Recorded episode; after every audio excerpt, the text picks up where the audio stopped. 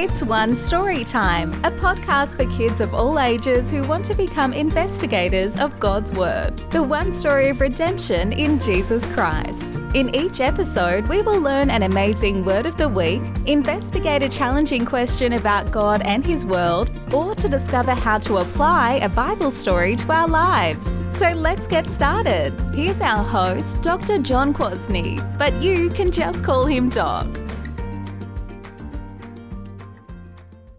Welcome back to another exciting episode of One Story Time. I'm so glad to be with you again. Have you ever tried to talk to someone who speaks a language you don't understand? Can you truly communicate with someone who is saying words that you have no idea what they mean? Well, I have had the wonderful opportunity to teach and preach God's Word in foreign countries whose native language I did not understand. How was Doc able to do it?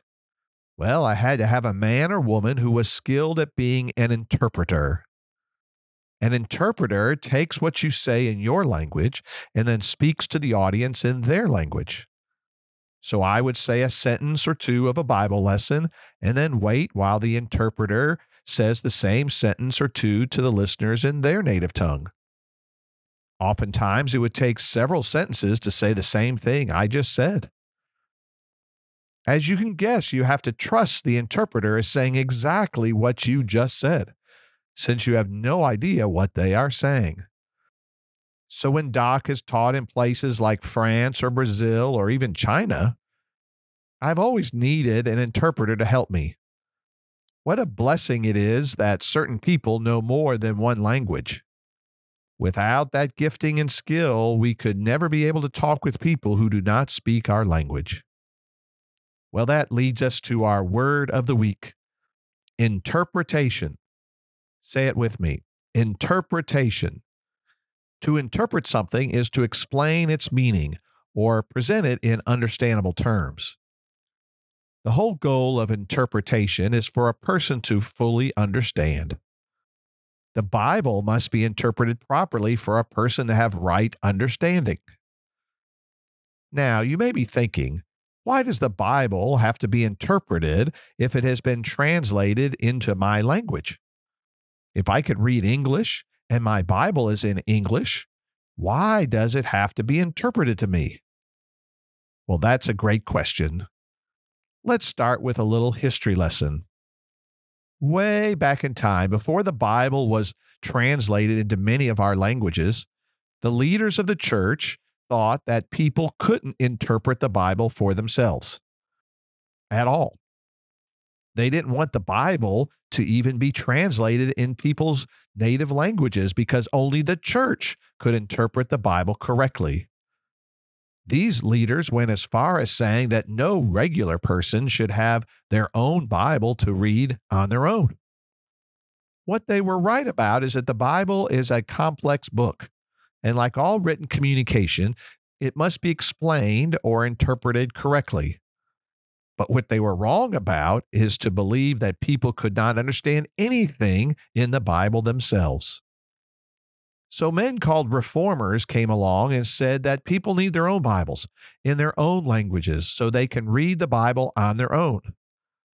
Yes, the Bible still needed to be interpreted, so we need preachers and teachers of the Bible, but people can understand much of the Bible on their own. But let's be very clear about why we can read our Bible and interpret it on our own. It is because the Holy Spirit is our first interpreter. The Holy Spirit teaches us the Word of God. The Holy Spirit opens up our minds so we can understand the Word of God. The Holy Spirit renews our minds so we can learn more and more. So when you become a Christian, the Holy Spirit dwells within you. He becomes your interpreter so you can better understand the Word of God. Isn't that amazing? All Christians are to read God's Word and seek to understand it correctly. We need God to explain His own Word to us. But then, God also gives us more mature Christians who know the Bible better than we do. He calls some of them to be preachers and teachers of his word. What is the name of your preacher or pastor? How about your Sunday school teacher? Then God also gives you parents who can help interpret God's word to you. Well, there's a couple of great examples of interpretation in the book of Acts. That's in the New Testament. The first story is in Acts 8 about a man named Philip. Listen to this part of the story. Now, an angel of the Lord said to Philip, Rise and go toward the south to the road that goes down from Jerusalem to Gaza. This is a desert place. And he rose and went. And there was an Ethiopian, a eunuch, a court official of Candace, queen of the Ethiopians, who was in charge of all her treasure. He had come to Jerusalem to worship and was returning seated in his chariot, and he was reading the prophet Isaiah. And the Spirit said to Philip, Go over and join this chariot. So Philip ran to him and heard him reading Isaiah the prophet and asked, Do you understand what you're reading? Well, isn't that amazing? A man from North Africa went to Jerusalem for his queen and purchased a copy of the Bible book of Isaiah. This man was probably very educated, so he was reading the Bible for himself. God sent Philip to this non Christian to help him out. Did you hear his question? He asked the Ethiopian, Do you understand what you are reading? Well, listen to the Ethiopian's answer in verse 31. And he said, How can I unless someone guides me? And he invited Philip to come up and sit with him. Wow, he asked for someone to guide him. In other words, this Ethiopian asked for an interpreter. And Philip was sent by God for this very purpose of interpretation. Listen to more of the story starting in verse 32. Now, the passage of the scripture that he was reading was this Like a sheep, he was led to the slaughter, and like a lamb before its shear is silent, so he opens not his mouth. In his humiliation, justice was denied him. Who can describe his generation? For his life is taken away from the earth. And the eunuch said to Philip, About whom, I ask you, does the prophet say this, about himself or about someone else? Then Philip opened his mouth, and beginning with this scripture, he told him the good news about Jesus. Again, this should be amazing to you. A man is reading the Bible.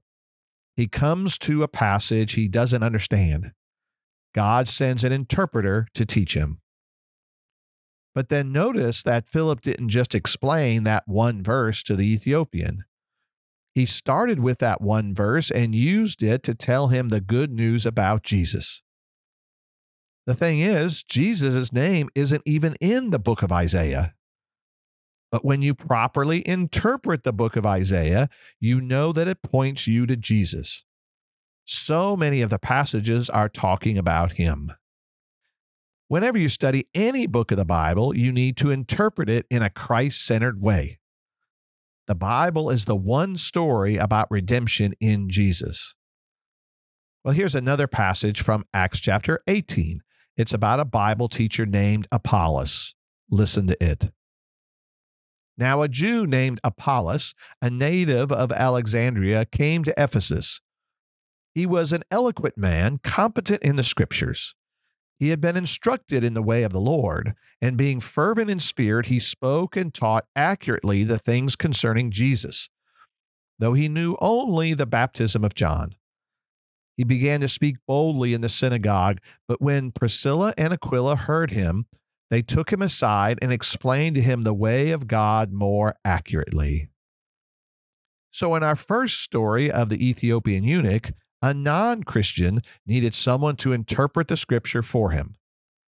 But here we have someone who already knows the Bible really, really well.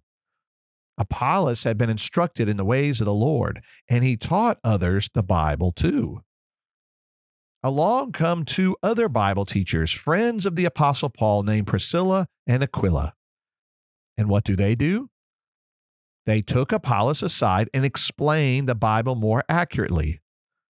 In other words, they helped Apollos interpret the Bible. You need to understand that all of us need to learn the proper interpretation of the Bible. And we need other people to help us, even though the Holy Spirit is the ultimate interpreter for us all. Okay, before we close another episode of One Story Time, let me give you just a few important rules about Bible interpretation. It would be a great idea if you talked about these with your parents.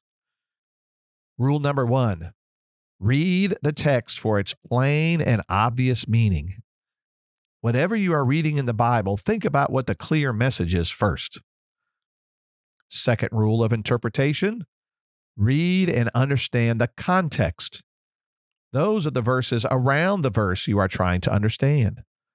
You cannot properly interpret the Bible just by looking at one verse all by itself. Always read the context. And then the third rule of interpretation try to learn what the original readers would have thought the verse meant. Remember that the Bible was written first to certain people a long time ago. Then the fourth rule of interpretation always remember that God is the main character of every story. Look at everything you read in the Bible with God as the center. Finally, the last rule of interpretation is always have Scripture interpret Scripture. The Bible is a unity, so every hard passage can be better understood by looking at other places in the Scripture that are easier to understand. Some of the Bible is definitely more clear than other parts are, but the Bible always interprets itself. Again, you may need your mom or dad to help you understand these rules of Bible interpretation. But as you keep on reading your Bible and listen to your preachers and teachers, you'll become better and better at interpreting God's word yourself with the essential help of the Holy Spirit.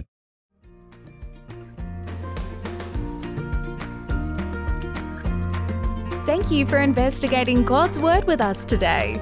One Story Time is brought to you by One Story Ministries, provider of Christ centered Bible curriculum for the church, home, and school. You can discover more about our resources for children, youth, and adults by visiting onestoryministries.org. Please share this podcast with your friends, family, and church so you can talk about it together. Until next time, keep learning, loving, and living out God's Word.